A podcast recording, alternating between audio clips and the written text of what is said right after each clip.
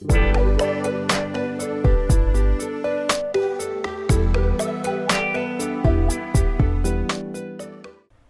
chào quý vị, xin chào các bạn. Chúng ta cùng gặp nhau trong không gian âm thanh ký ức Hà Thành hương xưa vị cũ và tôi là Phó Giáo sư Tiến sĩ Bùi Trí Trung. Câu chuyện mà Hà Thành hương xưa vị cũ hôm nay xin được gửi đến quý vị có tiêu đề Luận về trứng một thời gian khó. Mỗi lần tôi về quê chồng Tiền Hải, Thái Bình, trở lên Hà Nội, hành trang lúc ít cũng là vài chục, lúc nhiều thì đến vài ba trăm quả trứng gà, trứng vịt. Nào là bọc rơm, lót chấu, cuốn giấy, nhồi bị, xếp sọt đóng thùng, lỉnh kỉnh. Toàn là quà của anh em họ hàng, xóm giềng gửi theo. Thơm thảo, không thể chối từ. Đương nhiên sau đó là một cuộc phân chia gửi gắm tưng bừng cho anh em họ hàng bầu bạn, xóm giềng ở Hà Nội. Tất tả, miệt mài hết vài ba ngày trả xong. Dẫu đã từ lâu rồi, Hà Nội, trứng gà trứng vịt tràn ngập các phố chợ, siêu thị, giá rất dễ chịu. Song những quả trứng quê vẫn mang giá trị khó thay thế. Trẻ con, người ốm, người đẻ ăn trứng quê thì thật ngon lành, yên tâm. Nhưng mà rồi thế nào tôi cũng bớt lại vài mươi quả trứng vịt, đem muối mặn, ăn dần cùng cháo hoa hay cơm trắng. Tốn gạo lắm chứ chẳng phải chơi. Có người thấy làm trứng muối tưởng đâu khó khăn lắm, nhưng thực ra rất đơn giản. Chỉ là năm quả trứng thì một lạng muối. Trứng rửa sạch, ngâm rượu, lau khô. Hòa muối vào nước đun sôi kỹ, rót thêm chút rượu mới, thả trứng vào ngâm ngập. Đè vỉ tre như muối cả. Khoảng ngoài một tháng là ăn ngon, có thế thôi. Nhưng cũng phải nói thật đấy, đây là cách muối trứng ăn mặn của gia đình tôi. Chứ mà muối để làm nhân bánh trung thu thì tôi hoàn toàn chưa biết cách. Năm 1987, bạn đồng nghiệp cùng đài phát thanh truyền hình Hà Nội của tôi là Nguyễn Thị Thu Hồng sinh con trai đầu lòng sau 6-7 năm dòng mong mỏi. Hồi ấy mới thoát khỏi cơ chế tem phiếu được ít lâu. Hà Nội hãy còn nghèo lắm. Tôi đến thăm bạn ở cữ vẫn đem theo làm quà chục trứng gà quê với nải chuối, quả đu đủ chi đó. Lâu ngày tôi quên bẵng. Thế mà Thu Hồng, người hiện giờ đang được bọn tôi gọi là công chúa trưởng của làng báo, dưới gầm trời chẳng thiếu miếng ngon đông tây nam bắc, quà cho bạn hàng triệu đồng chẳng tiếc, vẫn cứ nhắc hoài, nhắc mãi. Hồi trước, ba mất sớm mà ờ, Thu Hồng quê gốc Quảng Trị, ba mạ tập kết ra Bắc, nuôi sáu chị em mồ côi, bữa cơm chỉ có mỗi quả trứng dầm nước mắm. Lắm lúc nằm mơ thấy được ăn một mình một quả trứng, giật mình tỉnh lại còn tiếc mãi.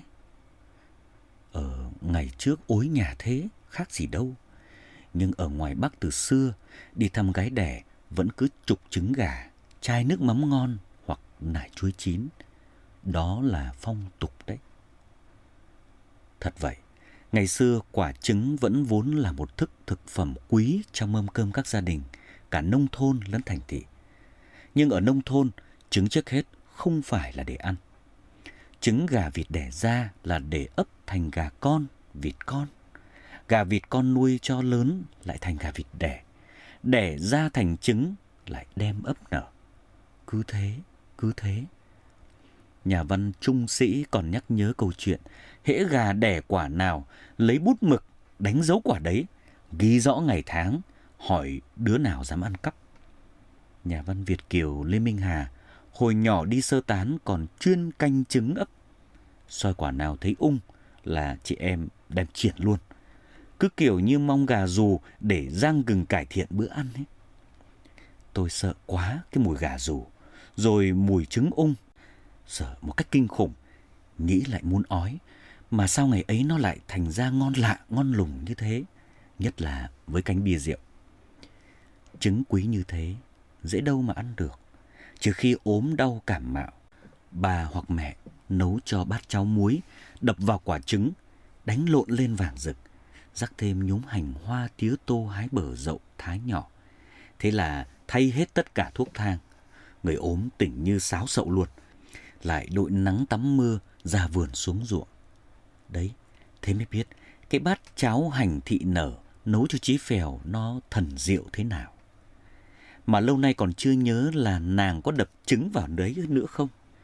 Nếu có trứng nữa, chắc là đêm đấy đậu chí phèo con là cái chắc. À, có những dịp có thể được ăn trứng. Ấy là khi nhà bất chợt có khách, gà vừa nhảy ổ chợ thời xa. Ngày ấy cả xã hội hầu hết đều nghèo, làm gì có đồ ăn dự trữ, trừ muối vừng, cá mắm, làm gì có tủ lạnh tủ đông, làm gì có điện thoại để mà khách báo trước khi đến. Chiến tranh giặc giã liên miên, có khách vừa thích vừa ngại. Thôi thì cấp tập chọn mấy quả trứng bị loại khỏi ổ trứng ấp, đem trưng với mấy quả cà chua ương ương, dứt vội ở ngoài vườn. Thả thêm rúm muối, thế là có món ngon đãi khách. Ở thành thị thì đập đôi bao quả trứng, đánh lẫn với thìa nước mắm, rúm hạt tiêu, thái thêm mấy cọng hành hoa thái nhỏ, rồi phi hành mỡ rán lên. Chỗ chảo giấu mỡ còn lại sau khi rán trứng đem xào thêm quả mướp với nắm giá đỗ. Thế là thành mâm cơm đãi khách, trẻ con ra chỗ khác chơi đi, cho ngoan. Gái đẻ xưa thường được ưu tiên ăn trứng luộc. Bây giờ các gái đẻ đời mới thường chê và sợ trứng, chứ ngày xưa coi trứng là ưu tiên hạng nhất. Đồn rằng cứ bắt đầu rời khỏi bàn đẻ là chịu khó ăn ngay 9 quả trứng gà luộc nếu sinh con gái và 7 quả nếu sinh con trai thì gái đẻ sớm chặt dạ con, đỡ sổ bụng. Tôi sinh con gái đầu lòng ở nhà hộ sinh A Ngô Quyền, đã phải dùng hết sức bình sinh, cố nuốt mà chỉ đến quả thứ năm là ngắc ngứ. Trách nào? Ngày xưa những nhà có của, trước khi con gái ở cữ cháu đầu lòng chừng ba tháng, đã ngâm sẵn bình rượu nếp trứng gà mật ong rồi hạ thổ đúng 100 ngày, gọi là hạ thổ bách nhật. Gái đẻ qua tháng đầu cứ thế mà ăn hàng ngày, đều đặn thì sữa tràn trề, má hồng môi đỏ, tóc xanh mướt. Chả trách người xưa có câu, gái một con trông mòn con mắt. Nhưng trứng ngâm rượu hơi đắng đắng, có cô chẳng ăn được, giấm rúi nhờ chồng ăn hộ. Mẹ vợ sang chơi thấy chàng rể chăm gái đẻ mà lại béo tốt ra, tha hồ ngạc nhiên. Có đâu mà như thiên hạ, trai nuôi vợ đẻ gầy mòn. Đại tá Thuận Hóa, biên dịch viên tiếng Trung nổi tiếng của làng báo Việt Nam, có lẽ vì đảm đương hộ 200 quả trứng gà sau hai cữ vợ đẻ hai con gái mà cứ béo tốt cho đến tận tuổi ngoại lục tuần bây giờ. Và trình uống rượu của đại tá thì mỗi tuổi mỗi tăng, chả chịu dừng. Chăm sự tại hai cái hũ rượu nếp trứng gà của bà nhạc năm nào. Tôi còn nhớ nhà ngoại trước ở khu phố cổ, có cổng trước cổng sau. Cổng trước mở ra phố Nguyễn Hữu Huân, mẹ mở cửa bán hàng xăm lốp, nan hoa, phụ tùng xe đạp, xích lô, xe thổ. Cổng sau dành cho việc đổi thùng vệ sinh, đưa nước gạo cho người dưới bãi nuôi lợn và là lối tắt qua ngõ Phất Lộc ra chợ hàng bè. Sát cổng sau có một ô trống để đủ các loại chổi cùn dế rách. Hễ nhà được họ hàng ở quê gửi biếu hoặc góp dỗ dăm ba đôi gà mà không dùng hết, do còn nấu thêm món nọ món kia, mẹ tôi sẽ bớt độ hai ba bốn con vừa sống vừa mái nuôi vào cái chuồng gỗ tạp bố tôi tự đóng đặt vào góc cổng sau. Thích lắm. Sáng ra có mấy hồi gà gáy vang vang thay lời hò hét của mẹ và dì hai dục đám con trẻ trở dậy đi học. Chiều đến chị em tôi tranh nhau đem cơm cháy, cuống rau, dỗ gà ăn. Nhìn chúng thi nhau mổ tan nát cái lá su hào hay lá bắp cải già mới thú vị làm sao. Nhưng vui nhất là những ngày nghỉ học chờ xem gà đẻ. Mẹ tôi sốt ruột rậm rọa. Xem gà đẻ là mặt lang ben đấy. Liệu thần hồn? Không, hôm nay quả trứng này đến lượt con. Con phải cất không mái mơ dẫm vỡ mất thì sao? Đấy có khi đến lượt em tư, em năm mà chúng nó mải đọc chuyện nhãng mất đi. Con gà đẻ tọt quả trứng xuống sàn gỗ rồi quác lên một tiếng, dẫm vỡ dập quả trứng. Lòng trắng lòng đỏ hòa nhau chảy lõng thõng xuống nền gạch bẩn thì có mà khóc không ra tiếng, mặt nặng như chỉ đổ lỗ. Tuy nhiên phần lớn là mẹ tôi bắt được trứng khi con gà mới đẻ. tải thế. Dù bà bận trông hàng ngoài cổng trước, mấy khi ra cổng sau đâu. Thoáng cái, bà nhẹ tay luồn qua khe gỗ chuồng gà, bắt lấy quả trứng còn hồng tươi, nóng hổi. Rồi bà thổi phù phù cho bay hết mấy bụi rơm lá lót sàn. Đem cất quả trứng vào cái rổ che nhỏ trên tràn bát để quấy bột cho em bé. Ừ, sao cứ em bé suốt thế ạ? Bao giờ mới đến lượt chúng con? Đấy, ngày xưa chả có nhiều trứng mà quấy bột cho em bé hay nấu cháo cho người già. Bây giờ thì các nhà khoa học dinh dưỡng luôn khuyến cáo trẻ em, người già phải hạn chế ăn trứng hàng ngày. Thế thời đổi thay thế đấy, biết làm sao? Một bạn Việt Kiều Đức có tên nickname Facebook là Thuệ Phong, chủ trang Facebook Hà Nội trong tim, với hàng chục ngàn thành viên nhớ mãi câu chuyện. Dạo đó, cô ruột tôi có nuôi được mấy con gà mái đẻ trứng. Nhưng nhiều hôm rõ ràng, nghe thấy tiếng gà cục tác mà chạy ra xem thì chẳng thấy trứng đâu. Bà lầu bầu mắng um lên. Thì ra, mấy ông mãnh đã rình ở đó từ trước khi cô tôi chưa kịp ra để nẫng tay trên ăn trộm. Rồi đục lỗ mút hết. Chỉ có vài cái vỏ vứt lăn lốc ở gầm chuồng gà. Mà ngày đó chắc có lẽ vì đói quá nên ăn gì cũng ngon. Bởi thế khi được ra nước ngoài thời gian đầu, có lần tôi đã ăn hết được một lúc 10 quả trứng luộc. Và lá thư đầu tiên khi viết về nhà, tôi đã kể lại chuyện đó để khoe với một niềm tự hào, cứ như là mình vừa lập được một chiến công.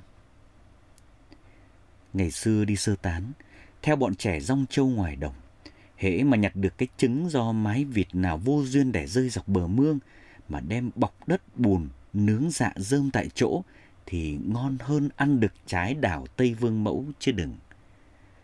Bây giờ mới nghe nói trứng nướng Đà Lạt, trứng nướng Sapa, có mà thua hết trứng nướng bọc đất bùn, dạ dơm trên cánh đồng ngày xưa. Tất nhiên, hồi xưa ấy, cũng có lúc nhà tôi tích góp được độ dăm bảy quả trứng. Sáng chủ nhật, mẹ không đi chợ như hàng ngày nữa. Bà chỉ sai chị em tôi ra mua mớ rau muống sơ mới, nấm hành, rúng tỏi. Tức là hôm đấy nhà được bữa cải thiện, rau xào trứng rán thơm nước mũi. Những năm bao cấp ngặt nghèo nhất, dì hai tôi học được cách rán trứng, trộn thêm bột mì và bột nghệ.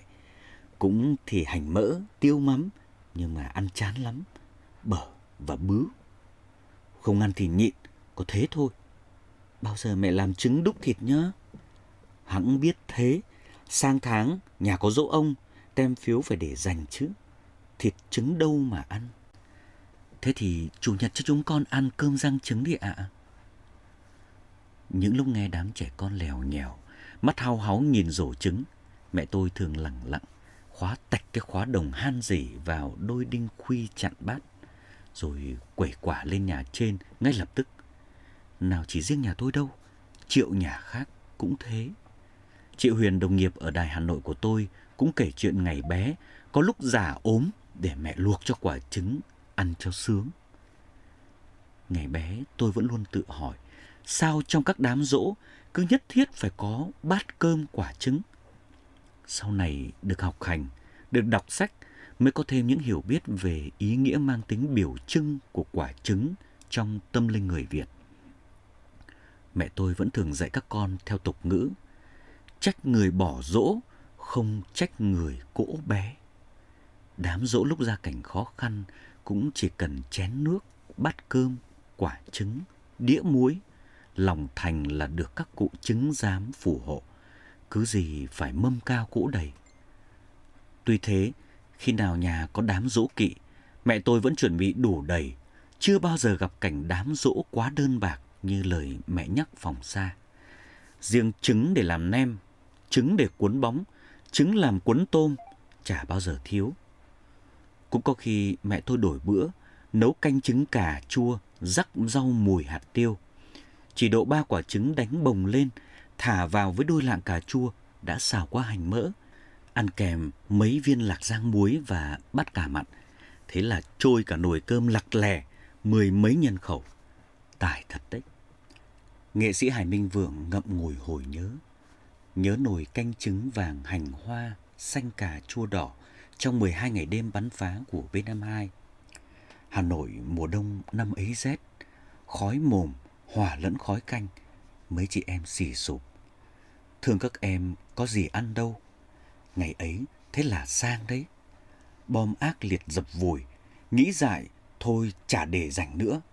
Cứ cho các em ăn một đôi bữa, đến đâu hay đến đấy.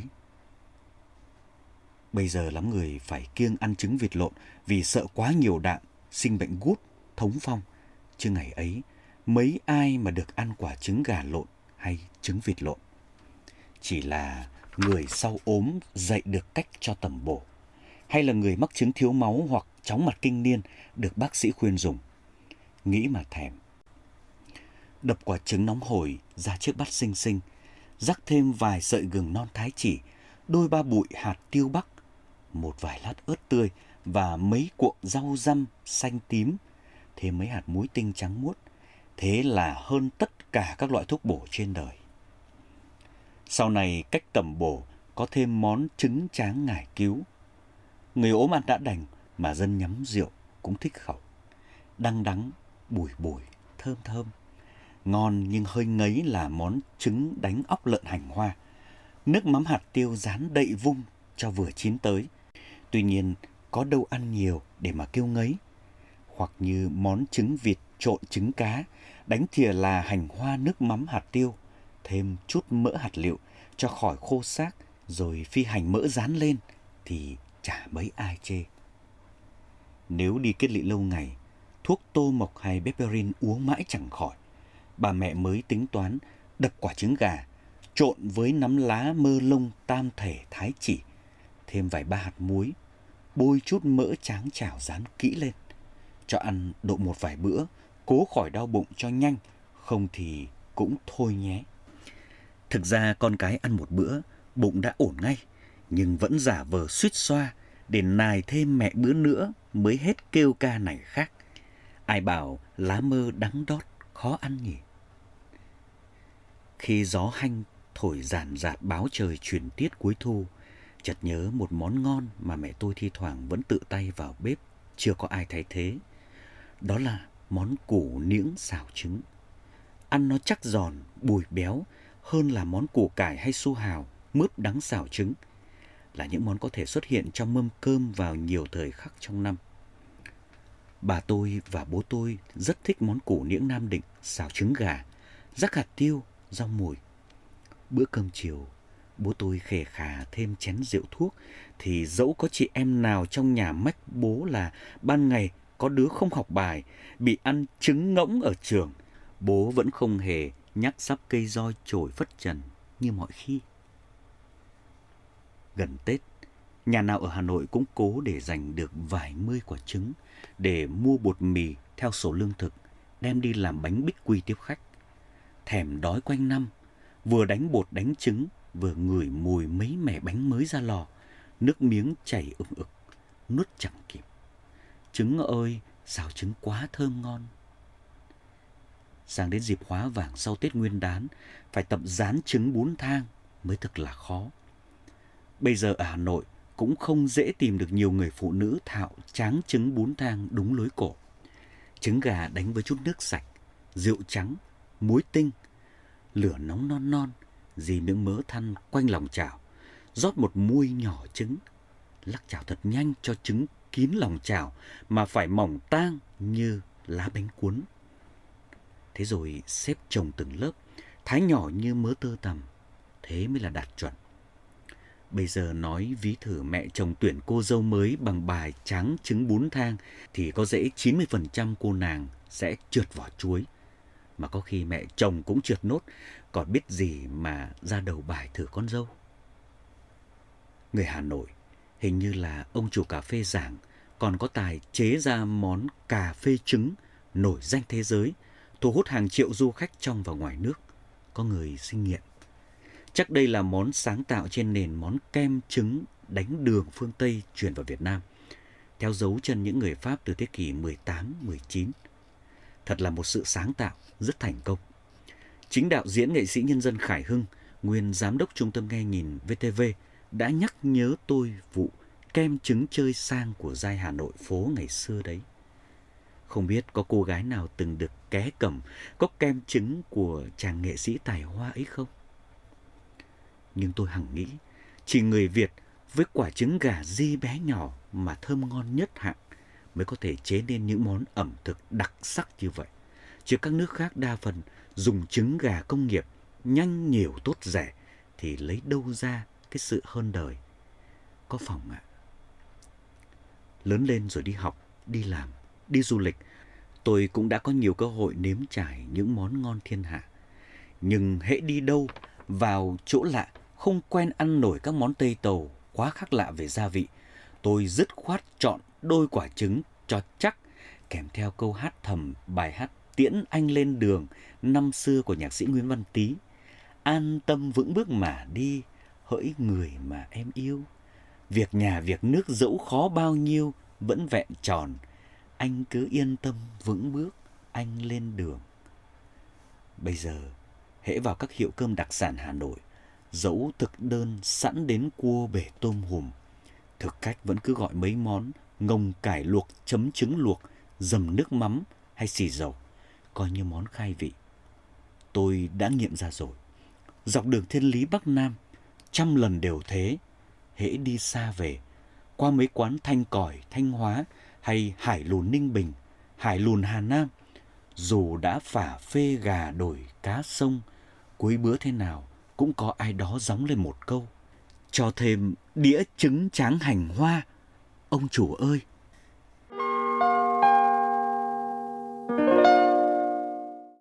Quý thính giả vừa cùng kênh Hà Thành Hương Xưa Vị Cũ chia sẻ những trải nghiệm và xúc cảm về những sản vật của Hà Nội bốn mùa, một nét văn hóa đặc sắc của đất Kinh Kỳ. Hy vọng rằng không gian âm thanh ký ức này sẽ giúp quý vị thêm hiểu, thêm yêu Hà Nội và nhất là được thấu hiểu thêm về những ân tình của những người phụ nữ Hà Thành luôn vất vả sớm khuya làm ra những thức ẩm thực tinh mỹ mà tình nghĩa. Xin được tạm biệt và hẹn gặp lại. Bye.